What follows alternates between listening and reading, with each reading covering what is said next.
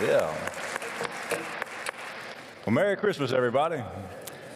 Wow, I hope you enjoyed uh, watching that as much as we enjoyed doing it.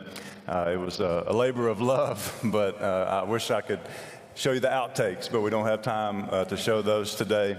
Uh, the blooper reel would be quite something to, to watch. I want to say thank you to our third to fifth graders for sharing the word with us this morning just a few moments ago. And then I also want to say thank you to our kindergarten through second graders who helped us tell the story through this video, and then uh, our staff who's amazing and good sports all at the same time. So very grateful for that. And a big, big thanks to uh, Elizabeth Pruitt and the folks up at the Hair Farm for letting us use their facilities up there. Uh, just a beautiful place up there to, to shoot that. And I always knew Kevin was a wise guy, and so. grateful for, for him. Uh, at the end of today's message, like I mentioned to you a few moments ago, uh, we are going to participate in the communion meal. And so I'm going to ask those who are passing out the communion elements if you'll stand and uh, grab your baskets. And if you did not receive a communion packet on the way in and you wish to participate in that here in just a little bit, if you'll just slip your hand up, we'll be happy to have somebody bring that to you uh, so that you'll have those ready to go. Those some coming from the back, some coming from over here. So we should be able to get everybody uh, served here in just a moment. I appreciate uh, Pete Blank telling us about uh, just the inexpressible joy uh, and the dishwashing detergent that he mentioned a few moments ago. I was thinking, uh, just kind of dating myself as well, uh, going through some of the Christmas movies this week and uh, came across uh, Home Alone, uh, the original one, right? not, not the Home Alone 14, but, but the original one with Macaulay Culkin. And, and here, here's a, a fun fact me and Macaulay Culkin are the same age. Uh, we were born in the same year. So little Kevin McCallister and, and me are the same age. So that was just a, a little dose of reality for me uh, this week as I was reflecting uh, on that. But have you ever considered the variety of characters in the Christmas story? As you were watching the video just a moment ago, have you ever stopped to really think about just the, the difference and all the characters that we find in the Christmas story. I mean, yes, you had the shepherds, uh, but you also had the wise guys. Uh, you had Mary and you had Joseph. You had those with and you had those without. You didn't have just one people group, you had multiple groups of people that participated in Christ coming to this earth. The coming the advent is literally what that word means. The advent of Jesus, it has something to say to all of us.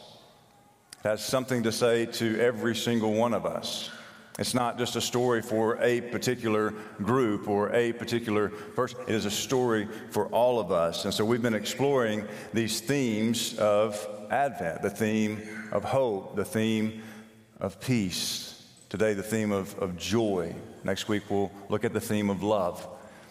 And we've been searching the scriptures to see what God's word says about each of those. And so, the first time that we see this word joy in Luke chapter 1, verse 14, is when Dr. Luke introduces us to Zechariah and Elizabeth. So, before the birth of Jesus was foretold, the birth of a man named John the Baptist was foretold.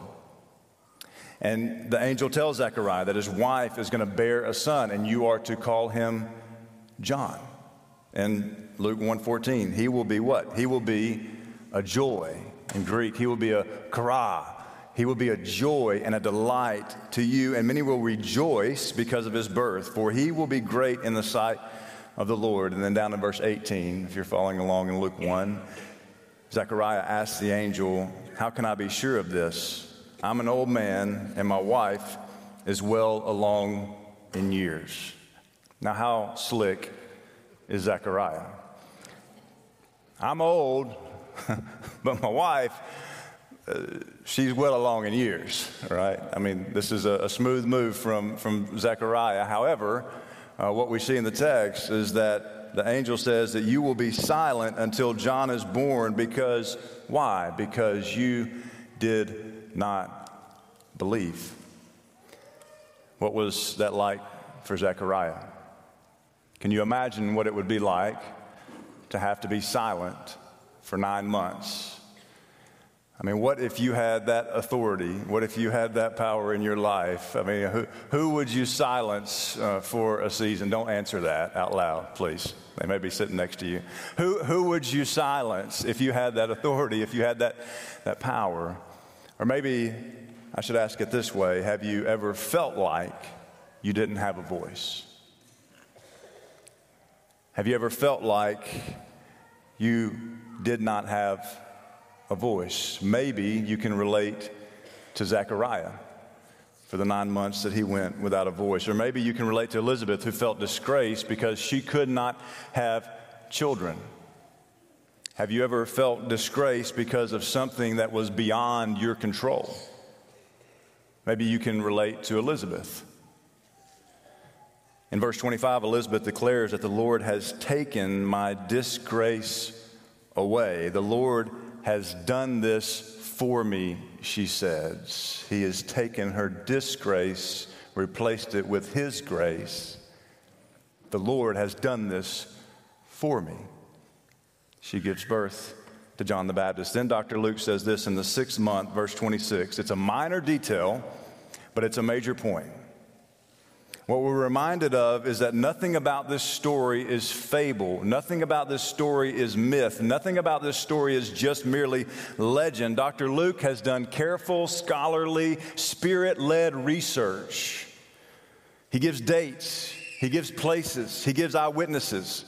And if he's trying to pull one over on us, speaking for the skeptics, he has done a really poor job of it. In the sixth month of Elizabeth's pregnancy, the angel Gabriel didn't visit a man in the temple like he did with Zechariah. He didn't go to a church building like he did with Zechariah. No, he, he visited a woman, Mary, in the obscure Galilean village of Nazareth. Now, I've, I've personally been to Nazareth. I've driven around Nazareth. I've walked around. It's not, it's not much. It's not like a, a, great metropolis like some of these cities that, that we have in, in the United States. It's not like, you know, New York or it's not even like Birmingham. I mean, there's not a whole lot going on in Nazareth. Matter of fact, in John chapter 1, Nathaniel asks, Can anything good come out of Nazareth? And this was apparently a, a, phrase of the day. It was a question that was regularly asked Can anything good actually come from Nazareth? And yet the camera zooms in on this place. Not in Jerusalem, not, not in the temple where, where things are expected to happen, not in the church building where things are expected to happen, but in Galilee, in the town of Nazareth. And here Mary stands in contrast to Zechariah. She too is caught off guard by the same angel and hears words that she can scarcely take in. She too questions. But Mary questions from a different posture. She questions from a place of humble perplexity. And so oftentimes we will talk about Mary's humble obedience, but have you ever stopped to consider her courageous consent? That she's not just taking a humble stance, but she's also saying a courageous, Yes, I am wholly yours. I am fully open to your word. I believe. Let it be so with me. By her posture, she makes room for God, literally. Advent invites us to do the same. Which brings us to our second encounter with joy in Luke chapter 1. Mary goes to see her cousin Elizabeth. And in Luke chapter 1, verse 41, when Elizabeth heard Mary's greeting, the baby leaped in her womb, and Elizabeth was filled with the Holy Spirit. In a loud voice, she exclaimed, Blessed are you among women, and blessed is the child that you will bear. But why am I so favored that the mother of my Lord should come to me? As soon as the sound of your greeting reached my ears, Elizabeth says, The baby in my womb leaped for joy. Is there anything that's ever caused you to leap for joy? Maybe not doing the dishes, Pete, didn't cause you to leap for joy, but one of the things that we were reminded of is that, that joy is, is something that is cultivated inside of us from God. It is, it is a fruit of His very Spirit. Blessed is she who has believed that the Lord would fulfill His promise to her. What a beautiful picture of unbridled joy, the anticipation of the coming of the kingdom of God. Romans 14, 17 would say it this way For the kingdom of God is, is not a matter of, of eating and drinking, but of righteousness, peace, and joy. We see that word kara come, come back in Paul's writings. Joy in what? Joy in the Holy Spirit. In the Advent devotional book, Mary had a baby based on the African American spiritual. The authors say this about Mary. You'll see it on the screen. Rather than being scared, she celebrated a sacred trust. Rather than being fearful, she accepted that she had been favored. She recognized God as being one who can turn any situation around, raising up those of low estate and humbling the proud. Rather than feeling punished, she knew that her baby was one of promise. Mary had a baby. Oh, my Lord. The next verse in Luke 146 uh, begins the song of Mary. Uh, this is what's become known in many circles as the Magnificat, which is just a, a Latin word that means magnifies. And so, as significant as Mary is in the Christian story, what we see through the biblical narrative is that Mary only speaks through the words and pages of Scripture four times. In all of your Scripture, this is all we see. Four times. She speaks to the angel at the Annunciation. She speaks to Jesus at age 12 in the temple. She speaks to Jesus at the wedding feast in Cana. And she speaks here in the Magnificat. Magnifies. It's believed that Mary was only a teenager in Luke chapter 1. And so I want to invite one of our singers, who is also a teenager, to join me on stage, Journey Rudolph, if you'll come up. And as Journey reads to us the Song of Mary, I want us to feel the weight of Mary's words from the lips of a teenage girl.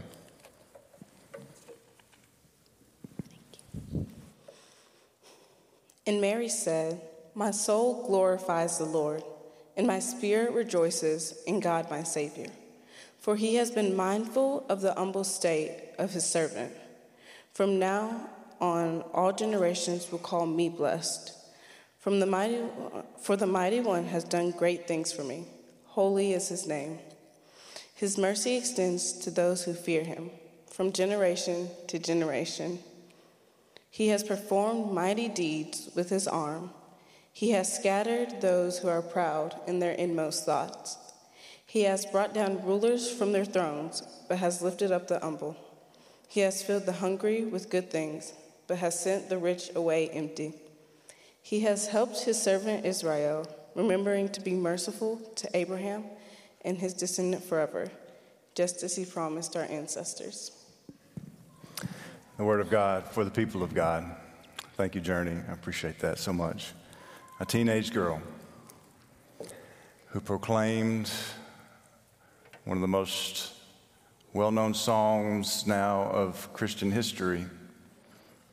Didn't come from the lips of a famous preacher, didn't come from the lips of somebody who was in high status and high regard, somebody who only spoke four times in Scripture. Mary's song is a hymn of gratitude as well as triumph that speaks of how God intervenes on behalf of the unfortunate. It even has these echoes from the First Testament, the Old Testament, from the song of Hannah in 1 Samuel 2. I just think about how subversive these words would have been in the time of King Herod. Verse 53, 52, he has brought down rulers from their thrones, but has lifted up the humble. He has filled the hungry with good things, but has sent the rich away empty. Mary's Magnificat anticipates what will happen when her son grows up and be- begins to proclaim the good news of the kingdom. It is welcomed, it will be welcomed by the poor, it will be welcomed by the sick, the downcast, the outcast who are open to Jesus' message. Author Brian Zahnd says it this way What we learn from the Magnificat is that the grace of God flows downhill toward the lowly places in our lives. There may be places in your life where you are strong, successful, and rich, and this can be a blessing. But be careful and always remember that grace flows downhill. In our contemporary context, I think we would do well to be formed by the Magnificat. Uh, one of my favorite Christmas stories actually happened about seven years ago in a little place called Tadcaster, England. It's about three hours uh, north of London.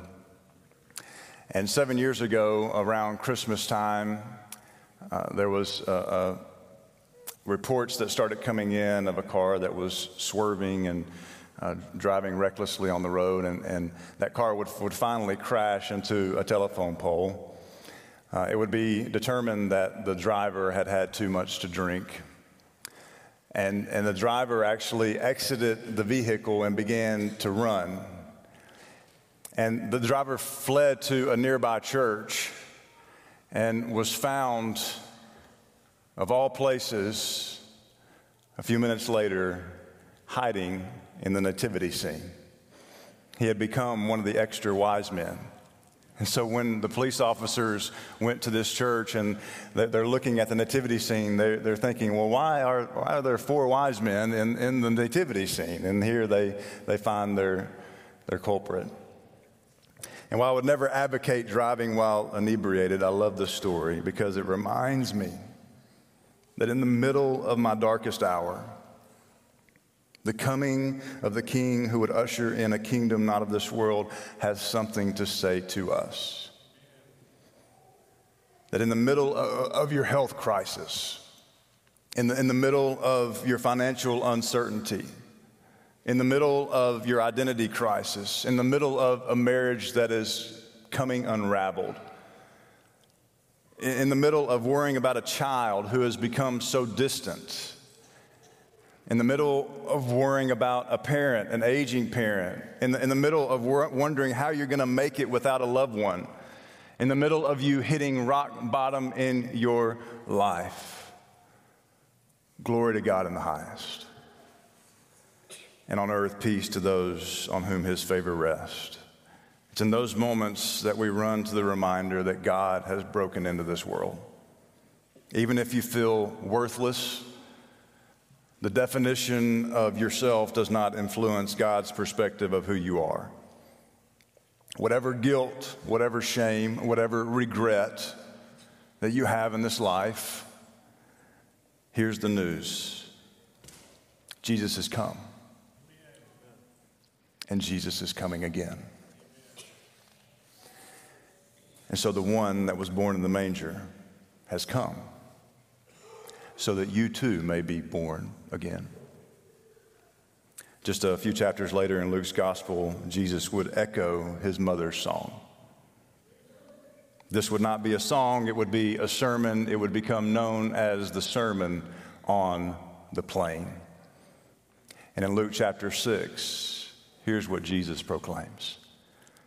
Looking at his disciples, he said, verse 20, Blessed are you who are poor for yours is the kingdom of God. Blessed are you who hunger now, for you will be satisfied. Blessed are you who weep now, for you will laugh.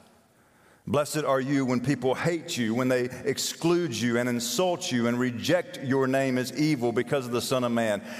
Rejoice in that day. Catch this, verse 23 Rejoice in that day and leap for joy. Do you see the echo of the Christmas story coming back in Jesus' sermon? Because great is your reward in heaven. Just a few reminders today that I hope will carry you into the remainder of this Christmas season. Reminders that we see right there in the text. Some of us know these reminders, some of us need these reminders for the first time. And the first one is this that the Lord is still with you. We see that in Luke 128. That you, you may be here today and you've been in a season where any sense of joy has been absent. Any sense of joy seems so far distant from where you've been. And so I don't know everyone's story in here, but what I do know with all of my heart is that the Lord is closer than you think. Draw near to Him, and He'll draw near to you.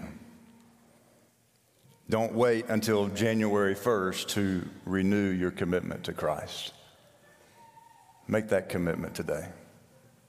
The second reminder is this is that the Holy Spirit still comes upon you. That's Luke 135. There are things that I cannot do apart from the Spirit of God. The difference between Mary's question and Zechariah's question was Zechariah's question involved, God, how will, how can you work?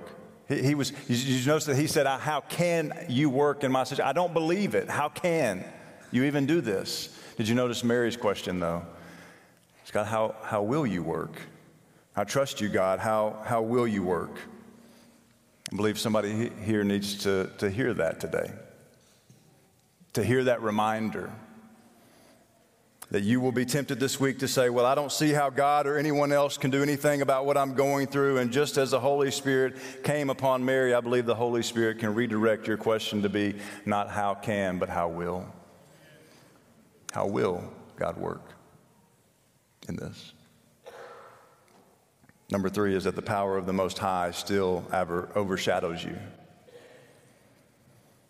That when God overshadows something or someone, that the spiritual reality of His presence focused upon that object experiences what? It experiences the full effects of His purpose for overshadowing.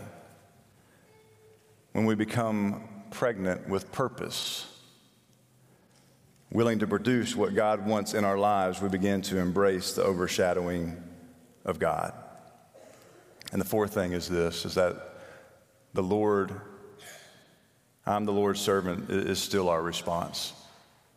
Did you notice Mary's words in Luke 138? Mary teaches us that when we hope for a visit from God, a new breaking in on us, we ought to be prepared to do what God asks us to do. This past week, I was getting my hair cut. Um, the person who was cutting my hair was uh, kind to point out that I'm getting some gray hairs. and as she's cutting my hair, as often what will happen in those times is a conversation ensues. I ask about her family. She starts telling me about her daughter is 20 years old. She was sharing the concern that her, her daughter is wavering in, in her belief. And you could tell just the, the look of concern on this mother's face, but because bef- before she was a, a hairstylist, she was a mother. And so we, we just talk about that for a few moments. Uh, my encouragement to, to her in that moment is is to continue to, to be planting seeds. I pray for her. And, and the reality is, as I was reminded in that moment, that we, we face encounters every day. We come across people every day, sometimes people in our own home. And we need to assume the posture of, I am the Lord's servant. What would you do through me, Lord? Adam Hamilton, in his book, Not a Silent Night, says this Our mission at Christmas is not to get stuff for people to open on Christmas morning, it is to be people of hope who let Jesus' light shine through them, who act as his witnesses so that others see him in us, who offer hope and help, who pray and work so that our world looks more like the kingdom Jesus proclaimed. This is what Mary would have been doing, and this is what we are called to do. I want to invite you to be uh, pulling out your communion elements. In just a moment, we're going to participate in a time of communion together. Uh, we're told in Acts 1:14 that following Jesus' ascension and before the outpouring of the Spirit at Pentecost, the disciples and certain women, including Mary, the mother of Jesus, as well as his brothers, constantly devoted themselves to prayer. Mary had, had witnessed the, the, the, terrible death of her son, and then she had the joy of seeing her son resurrected from the dead. But then 40 days later, she witnessed him leaving once more in the ascension. If Mary would have died around age 60, which some traditions suggest, then she would have had about 15 years to ponder, to think about Jesus' death on the cross, his resurrection, and his ascension to heaven.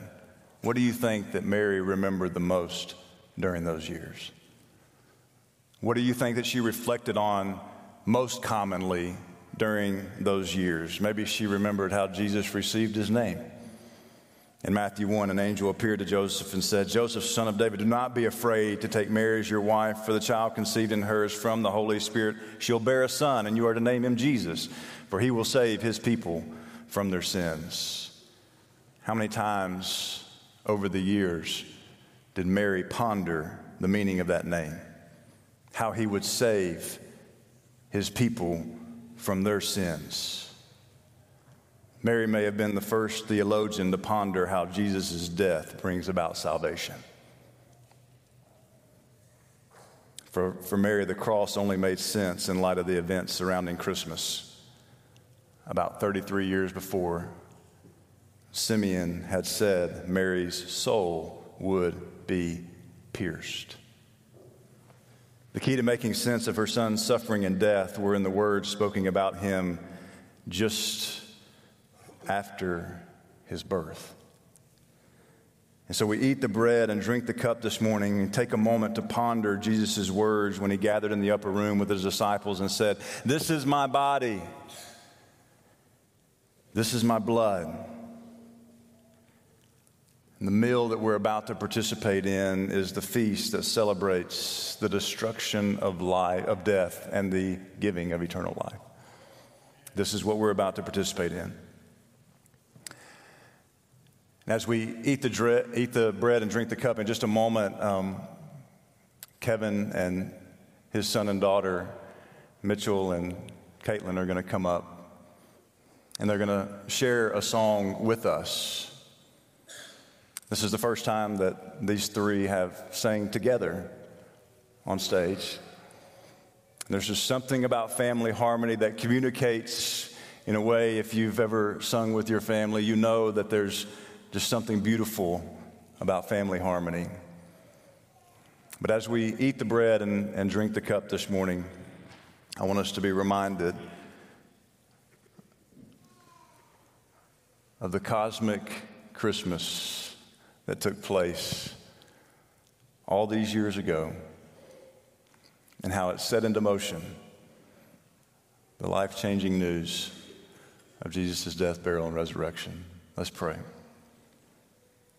Father, we pray for the bread and the cup. Lord Jesus, uh, your, your flesh and blood are indeed the great feast of, of God. And it's represented in the emblems that we now hold in our hands. But we thank you that in the communion meal that we find the feast of eternal life. So may we eat and drink with joy. In Jesus' good name, amen.